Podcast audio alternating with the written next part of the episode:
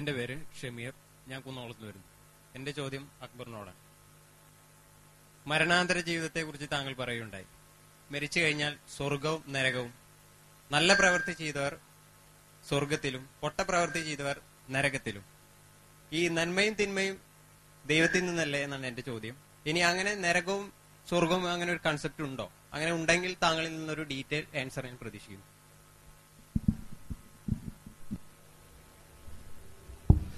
സ്വർഗനരകങ്ങളുടെ സത്യതയുമായി ബന്ധപ്പെട്ടാണ് ചോദ്യം.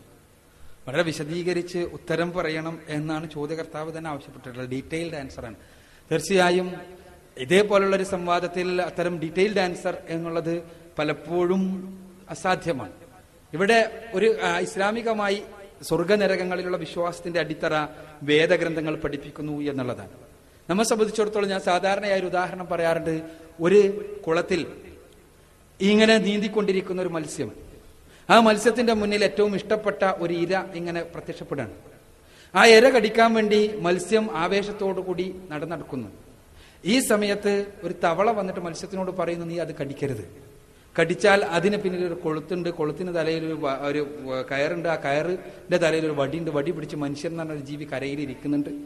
അയാൾ നീ കടിച്ചു കഴിഞ്ഞാൽ നിന്റെ ചെകിളയിൽ അത് കൊളുത്തും, കൊളുത്തിയാൽ അയാൾ വലിച്ചെടുക്കും, എന്നിട്ട് അയാൾ നിന്നെ നീ ചത്തു കഴിഞ്ഞാൽ വീട്ടിലേക്ക് കൊണ്ടുപോകും, എന്നിട്ട് കത്തിയെടുത്ത് മുറിക്കും, എന്നിട്ട് മുളക് പുരട്ടും, എന്നിട്ട് ചീനച്ചട്ടിയിലെടുത്ത് വറുത്ത് തിന്നും എന്ന് തവള പറഞ്ഞു കൊടുക്കുന്നു. ഈ സമയത്ത് മത്സ്യത്തിന് വേണമെങ്കിൽ അന്ധമായി നിഷേധിക്കാം. ഇതിലെന്താ അർത്ഥമുള്ളത്? ഇങ്ങനെ ഒരു ലോകമല്ലല്ലോ, എൻ്റെ അനുഭവത്തിൽ വരുന്നില്ലല്ലോ എന്ന് പറയാം. അതേസമയം മത്സ്യം യഥാർത്ഥത്തിൽ ബുദ്ധിയുള്ളവനാണെങ്കിൽ, യുക്തിവാദിയാണെങ്കിൽ, യഥാർത്ഥ യുക്തിവാദിയാണെങ്കിൽ മത്സ്യം ചെയ്യേണ്ടത് എന്താണ്? ഒന്നാമതായി തൻ്റെ അറിവിന്റെ പരിമിതിയെക്കുറിച്ച് ബോധ്യം അവനുണ്ടാവുക എന്നുള്ളതാണ് ഒന്നാമത് ചെയ്യേണ്ടത്. ആരായിരുന്നാലും, ഏത് മനുഷ്യനായിരുന്നാലും ആരായിരുന്നാലും, നമുക്ക് എങ്ങനെ എത്തിച്ചേരുവാനുമുള്ള അറിവിന് ചില പരിമിതികൾ ഉണ്ടാകും. ആ അറിവിന്റെ പരിമിതിയെക്കുറിച്ച് ബോധ്യപ്പെട്ട് കഴിഞ്ഞാൽ ആ പരിമിതിക്ക് അപ്പുറത്തുള്ള അറിവ് ആർക്കെങ്കിലും വന്നു കിട്ടിയിട്ടുണ്ടോ എന്നാണ് പിന്നെ പരിശോധിക്കേണ്ടത്. തവളക്ക് കുളത്തിനപ്പുറത്തെ വല്ല അറിവും ഉണ്ടാകുമോ എന്നാണ് പിന്നീട് മത്സ്യം പരിശോധിക്കേണ്ടത്. തവളക്ക് കുളത്തിനപ്പുറത്തുള്ള അറിവ് ഉണ്ടാകാം. തവളക്ക് കുളത്തിനും വെള്ളത്തിനും കരയിലും ജീവിക്കാൻ കഴിയുന്ന ജീവിയാണ് എന്ന് അന്വേഷണത്തിൽ നിന്ന് ബോധ്യപ്പെട്ട് കഴിഞ്ഞാൽ പിന്നീട് അയാൾ ചെയ്യേണ്ടത് ഈ തവള കളവ് പറയുമോ എന്ന് പരിശോധിക്കുകയാണ്.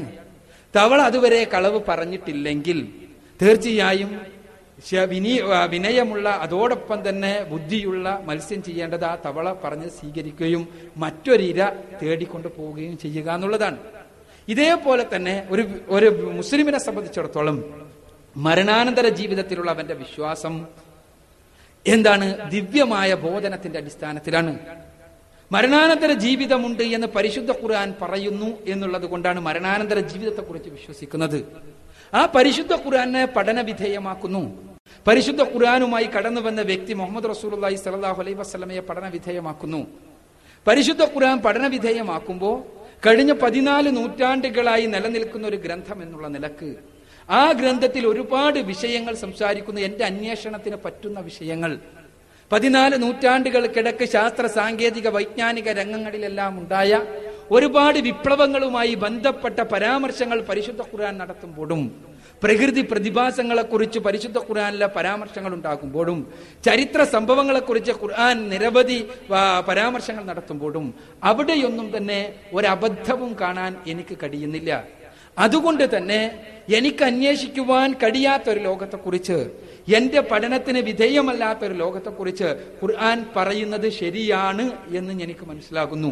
എനിക്ക് അന്വേഷിക്കാൻ കഴിയുന്ന കാര്യങ്ങളിൽ എല്ലാം, പ്രത്യേകിച്ചും ഈ 14 നൂറ്റാണ്ടുകൾക്കിടക്ക് പുതിയ ഒരുപാട് അറിവ് ലഭിച്ച വിഷയങ്ങളിലെല്ലാം ഖുർആൻ കൃത്യമായ പരാമർശങ്ങളാണ് നടത്തുന്നത് എന്ന തിരിച്ചറിവ്, എനിക്ക് അന്വേഷിക്കാൻ പറ്റാത്തൊരു ലോകത്തെക്കുറിച്ച് ഖുർആൻ കൃത്യമായ പരാമർശം തന്നെയായിരിക്കും നടത്തുന്നത് എന്ന തിരിച്ചറിവിന് എന്നെ നിമിത്തമാക്കുന്നു. ഒപ്പം തന്നെ അതുമായി കടന്നു വന്ന മുഹമ്മദ് റസൂലുള്ളാഹി സ്വല്ലല്ലാഹു അലൈഹി വസല്ലമയുടെ ജീവിതത്തെ ഞാൻ പരിശോധിക്കുന്നു. അദ്ദേഹത്തിന്റെ ജീവിതം നമുക്ക് പൂർണ്ണമായി പരിശോധന വിധേയമാക്കപ്പെട്ട, ചരിത്രത്തിന്റെ പൂർണ്ണമായ വെളിച്ചത്തിൽ ജീവിച്ച വ്യക്തിത്വമാണ്. അദ്ദേഹം ഒരു കളവ് പറഞ്ഞു എന്ന് അദ്ദേഹത്തിന്റെ ശത്രുക്കൾക്ക് പോലും അഭിപ്രായമുണ്ടായിരുന്നില്ല എന്നുള്ളതൊരു വസ്തുതയാണ് 40 വയസ്സുവരെ. അപ്പൊ 40 വയസ്സുവരെ ഒരു കളവ് പോലും പറയാത്ത വ്യക്തി 40-ാമത്തെ വയസ്സിൽ ഒരു പച്ചക്കള്ളം പറയാൻ ആരംഭിച്ചു എന്ന് വിചാരിക്കുക.